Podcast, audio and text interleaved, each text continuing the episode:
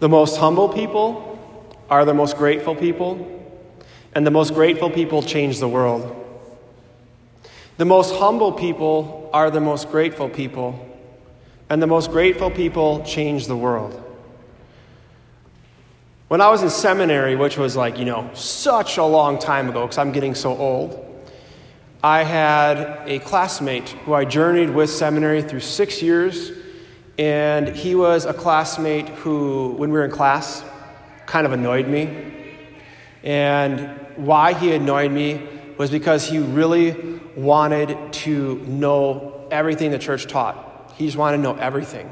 So when it came time for class, he wasn't afraid to raise his hand and say, I have no clue what you are talking about. Could you please uh, explain that in a, in a way I can understand?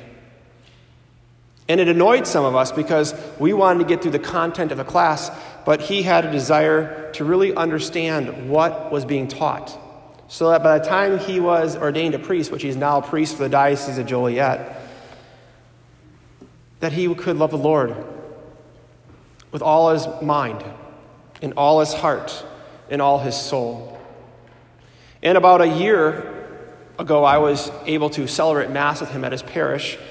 And he was challenging his people to know the teachings of the church and know why Mother Church teaches the way she does. Because she's 2,000 years old. She's much smarter than you and I are. And he was hitting on the hard issues that our culture struggles with, but the church has never struggled with the truth.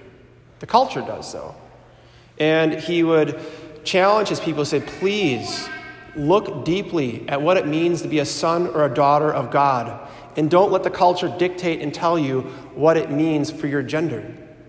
Go into the deep, difficult issues of why our culture seems to think marriage can be between anybody and not one man and one woman. Because he knew that he was obligated to know the truth, to go through those difficult issues on contraception, on abortion, and not just go through and say, well, the Catholic Church teaches it, so I guess I better obey. But no, to really dig deep and not be afraid to ask questions. So when you hear something you're like, I don't understand, you're not afraid to raise your hand. And he would go to different professors and he'd go to different students, seminarians, and ask until he knew and he was convicted of the truth. You know, he kind of reminds me of this character that we have in our gospel reading today. We have a scholar of the law, a lawyer, if you will. And in the Jewish history, there, is, there are 643 Jewish laws, Mosaic laws. And he, he heard about this Jesus figure that Jesus actually silenced the Sadducees.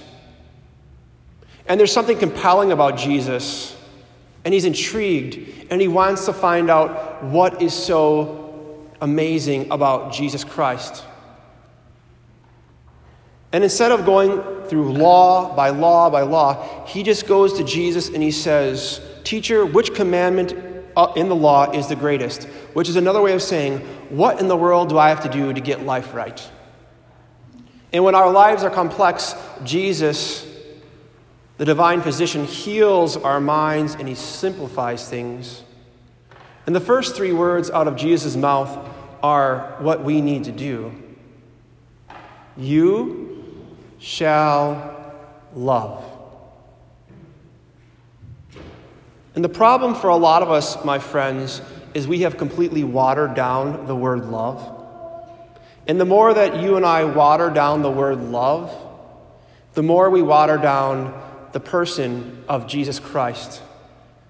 And then our world will say that he's boring or he's just a teacher and he has no impact on my life. But Jesus is anything but that. You know, we use the word love for so many different weird things. I love potato chips. I love the Packers. I love my car. I love my house. I love my clothes. But the, the type of love that Jesus is talking about this when he says, You shall love, he's taking us into the level of sacrificial love, which is agape love, which is love that is totally focused on others and not myself, which is love that is totally focused on others and not myself. And that means I have to die to self. My ego has to shrink As we hear in John 3:30, he must increase, I must decrease in order to love. But after he says those three words that you shall love, he said, You shall love the Lord your God with all your heart, all your mind, and all your soul. And that means we have to struggle like my friend Father John did in seminary. You know, he asked those questions so his heart could be all in, so his mind could be all in, so his soul could be all in. And notice how Jesus doesn't say, you know, you shall love the Lord your God with part of your mind. So just like be a total cafeteria Christian and just pick and choose what teachings you like and which teachings you don't like, and then you can come follow me. And notice how he says, not part of your soul, but your whole soul, your whole being. He wants you to worship with, from your head to your toes, to love with everything you have, and also to love with all your heart. Even those areas in your heart and in my heart that we're ashamed of, that we're, we wish we never did, those dark areas. And the Lord says, just love me with all your heart. And you and I know, we're not stupid, you and I know when somebody is loving us with all their heart and when they're not. When someone's like, oh, oh yeah, um, so, so, so like, what's going on over there? Yeah? Can you kind of hurry up because like I want to check this Instagram update? That is not loving the Lord with all our heart. The Lord wants us to give us total, give ourselves totally to Him. And then after we do that, which is like very difficult, but again, as we hear in the scriptures, nothing is impossible God. You can do this, you can do it. And then after that, he says the second commandment is like the first. So he uses the word like. Our culture says like all the time. I talk to college students and I use the word more now than I've ever used the word like, eh, ever. But he says, You shall love your neighbor as yourself. And I think the problem for a lot of us is a lot of us just, we just don't love ourselves. I can remember when I was in seminary when I was confronted with this by this itty bitty priest named Father Joe Moriarty. He's now the rector at a seminary in Indianapolis. But at the time, he was not. And we're in the line to go to lunch, and he just looks at me and he said, Son, do you love yourself? And I'm not short on words, but for the first time, I had nothing to say because I never thought about it. And the answer was, after prayer and contemplation, was no, I did not love myself. So then, who else did I not love? Like everyone else. Because the second commandment presupposes that I love my neighbor as myself. So if I don't love myself, and I'm not saying being inflated, and I'm, I'm not saying being pompous, I'm saying being humble and knowing that God loves me, ergo I should love myself, because He created me. Then I should love others. But if I don't love myself, I can't love others. So, like, what do we need to do this? Like, how do we how do we love the Lord our God with all our heart, soul, and mind? And how do we love our neighbors as ourselves? Because when it's complex, the Lord makes it simple. And I just want to give you a challenge right now to learn how to do that. The two people we need to do that is we need the Blessed Mother, we need Mary, and we need the love which is between the Father and the Son, which is the person of the Holy Spirit.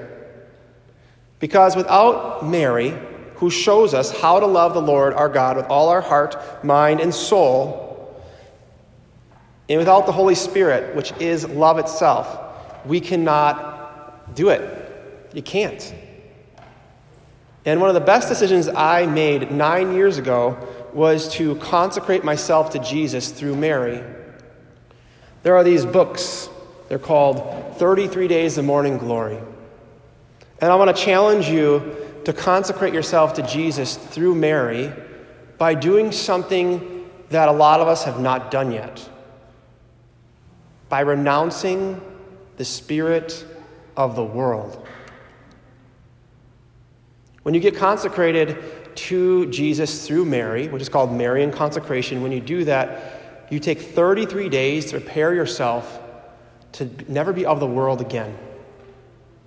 And on that day of consecration, after 33 days of prayer and, and contemplation and really saying, what does this really mean? You go to confession on the 33rd day. You tell the priest, I'm here to consecrate myself to Jesus through Mary. And then at a Mass or a prayer service, you will receive a chain, which is saying you're chained to Jesus through Mary. And you do it on a Marian feast day to consecrate yourself. And the first week of that process of getting ready to receive the chain, to get a miraculous medal, to publicly, publicly proclaim that I am not of this world anymore, to renounce the spirit of the world so I can love, the first week is always the most difficult. I can remember the first time I did this with a group of people, and I remember Sirach chapter 2. So, Sirach is a book in the Old Testament, and it's a book about a father writing to his son. And in chapter 2, he says this My son, when you come to serve the Lord, prepare yourself for trials and tribulations. Prepare yourself for trials and tribulations. Because what you're about to do, the devil does not want you to do. He doesn't want you to know that you actually can love the Lord your God with all your heart, mind, and soul. And He doesn't want you to know that you can actually love yourself and in return love your neighbor. Doesn't want you to know that. And then, every year for the rest of your life, you're called to reconsecrate yourself to Jesus through Mary. And you get a group of people in, and you form that culture of invitation. Because if we have the good news, my friends, if we have these spiritual practices, then we have to share it with others. It's got to pour out of us into others. So on next week Monday, not this Monday, but next week Monday at 8:15, I'm going to have a meeting to go through what this what you're actually getting yourselves into because I want you to pray and think about it. And then on the 9th, which is the next Monday, following Monday, it begins. And you get the journey with four saints. The first one is St. Louis de Montfort, who came up with this idea and then you get the journey with John Paul II and Maximilian Kolbe and St. Teresa of Calcutta and learn from them. Because our world needs you to be humble and our world needs you to be grateful so you can change it. And the problem is, my friends, a lot of us think that the election is going to change our world. And our job is not to do that. Our job is to love. The three words were, you shall love. So, no matter who wins the election, my friends, our job is not to judge them. Our job is not to gossip about them. Our job is not to fall into despair. Our job is to love them by fasting for them, by praying for them. Because we will know if we have the spirit of, of the world upon us, if we've totally bought into all the lies of the evil one, by how we react after the election. And the thing is, my friends, it doesn't matter who's going to win because Jesus is Lord. Jesus is Savior. Jesus is the only one who can save us. So we can't put our trust in politicians to save us. We put our trust in Jesus. And then we pray and we renounce the spirit of the world. And it looks like something, it sounds like something. And if you were at the Newman Center this past, past Thursday on the feast of John Paul II, you would have seen students praying for 12 hours straight in front of the Blessed Sacrament, praying a patriotic rosary, renouncing the spirit of the world, because it looks pretty unworldly to give up 12 hours in the middle of the night to pray and fast and to offer prayers for each state through the intercession of Mary and praying for an outpouring of the Holy Spirit with Mary and with the Holy Spirit, you shall love, and you will love with all your heart, all your mind, and all your soul. And if you know that love, then the next thing to do is just to learn how to love yourself and then to love your neighbor in return. Again, it's not a watered down love, it's sacrificial love.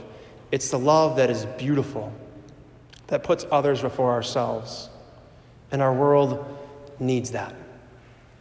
Our world needs more people who are humble and who are grateful that change it, that place themselves under the authority of the church, that renounce the spirit of the world and under the mantle of Mary so people can know the love of Jesus.